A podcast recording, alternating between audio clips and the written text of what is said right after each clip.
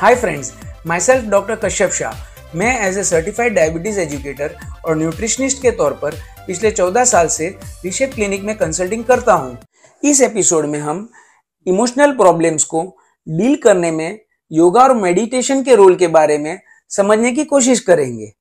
Friends अगर आपको stress रहता है, फिर वो चाहे फ़िज़िकल हो या मेंटल स्ट्रेस उससे आपके ब्लड ग्लूकोज लेवल्स में उतार चढ़ाव आ सकते हैं। ज़्यादातर केसेस में ब्लड ग्लूकोज लेवल्स बढ़ने लगते हैं, जिसकी वजह से आपको लगता है कि आप डायबिटीज़ को कभी कंट्रोल ही नहीं कर पाओगे, जिसकी वजह से कुछ पेशेंट्स को गुस्सा भी आता है सैड फील होता है। कुछ पेशेंट्स में ये थॉट भी आ जाता है कि बहुत हो गया डायबिटीज़ केयर छोड़ दो सोचना, जो होगा देखा जाएगा। और पेशेंट के इस बिहेवियर की वजह से ब्लड ग्लूकोज लेवल्स और भी हाई हो जाते हैं। ये स्ट्रेस रिलेटेड निगेटिव साइकिल है, जिसमें आपको नहीं फंसना है। इसके अलावा आपको डायबिटीज़ के डायग्नोसिस की वजह से या डायबिटीज़ के ट्रीटमेंट के लिए करने पड़ने वाले लाइफस्टाइल चेंजेस की वजह से इमोशनल स्ट्रेस आ सकता है। फ्रेंड्स ये साइंटिफिकली प्रूव किया गया है कि योगा से स्ट्रेस एंजाइटी और डिप्रेशन में कमी आती है। डायबिटीज़ के पेशेंट्स जिनको इमोशनल स्ट्रेस रहता है वो योगा और मेडिटेशन के सहारे ले सकते हैं। आपको डेली कुछ मिनट्स के लिए मेडिटेट करना चाहिए। आपको डेली ब्रीदिंग एक्सरसाइजेस करनी चाहिए। डेली प्राणायाम करने से आपके माइंड को शांति मिलती है और आपका स्ट्रेस कम होता है।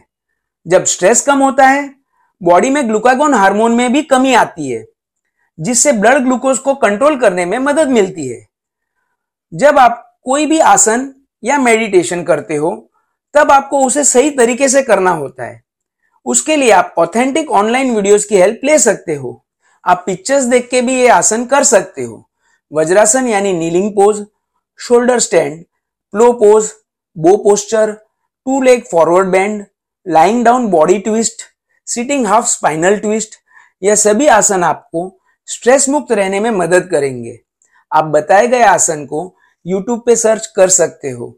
ये आसन रेगुलरली और सही तरीके से करने से आपको ब्लड ग्लूकोज लेवल्स इंप्रूव करने में मदद मिलेगी। योगा और मेडिटेशन के अलावा आप अपनी फ़िज़िकल एक्टिविटी भी बढ़ा सकते हो, या फिर एक्सरसाइज रूटीन को अपना सकते हो। एक्सरसाइज करने से बॉडी में एंडोरफिन केमिकल रिलीज़ होता है, जिससे आपको पॉजिटिव फीलिंग आती है। डेली एक्सरसाइज करने से और रूटीन फ़िज़िकल एक्टिविटी बढ़ाने से आपको इमोशनल प्रॉब्लम्स को फाइट करने में मदद मिलेगी। एक्सरसाइज के लिए आप किसी जिम को ज्वाइन कर सकते हो, कोई स्पोर्ट्स में पार्ट ले सकते हो स्विमिंग कर सकते हो हॉबीज जैसे डांसिंग को एक्सप्लोर कर सकते हो। आप डेली ऑफ़िस या घर पे एक्स्ट्रा स्टेप्स चल के भी अपनी फ़िज़िकल एक्टिविटी को बढ़ा सकते हो।